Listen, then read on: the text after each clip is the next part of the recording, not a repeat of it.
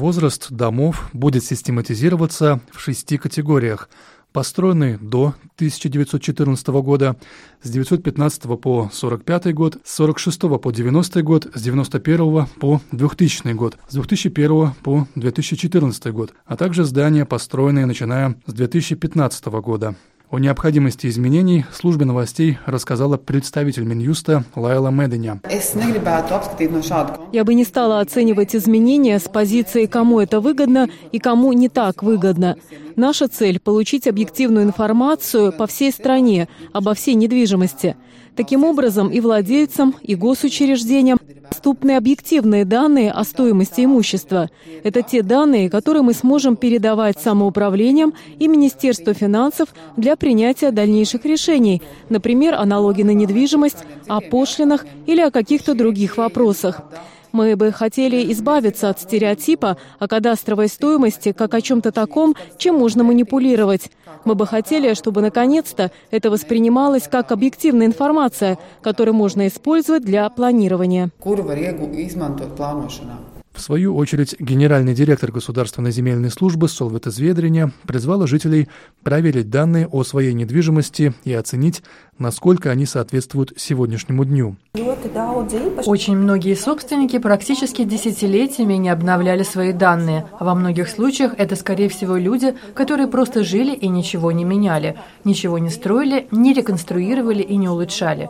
Но, скорее всего, что износ здания уже намного больше, чем тот, который был зафиксирован 20-30 лет назад. Так что сейчас мы в первую очередь призываем проверить данные о своей недвижимости и обновить их, если необходимо необходимо. Тогда мы сможем оценить кадастровую стоимость вашей недвижимости и ее соответствие рынку. Представитель земельной службы подчеркнула, что кадастровая стоимость и налоговая ставка на недвижимость – это не одно и то же. Размер налога будет определен Минфином после пересчета кадастровой стоимости конкретных объектов недвижимости.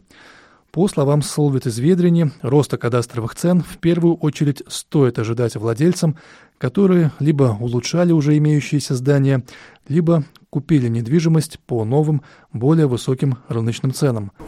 Определенно цена возрастет, если проводились работы по реновации и реконструкции, то есть вы перестроили свое здание. Если рыночные сделки, которые будут заключены до 1 июня 2019 года, покажут, что рост именно в этой зоне более стремителен, чем в 2012-2013 годах, определенно будут и такие объекты, которые по разработанной методике еще не оценены. Речь может идти преимущественно о таких объектах, сданных в эксплуатацию после 2000 года. Кадастровая стоимость части зданий определенно возрастет. У части она останется без изменений. В отдельных случаях возможно и уменьшение кадастровой стоимости. Разработанная Минюстом новая система кадастровой оценки предусматривает также разделение земельного участка на три части. Земля под домом, установленная нормативами площадь и остальная площадь. К каждой части предусматривается применить различную кадастровую стоимость. В частности, площадь, которая превысит стандартную, будет оцениваться как зеленая зона.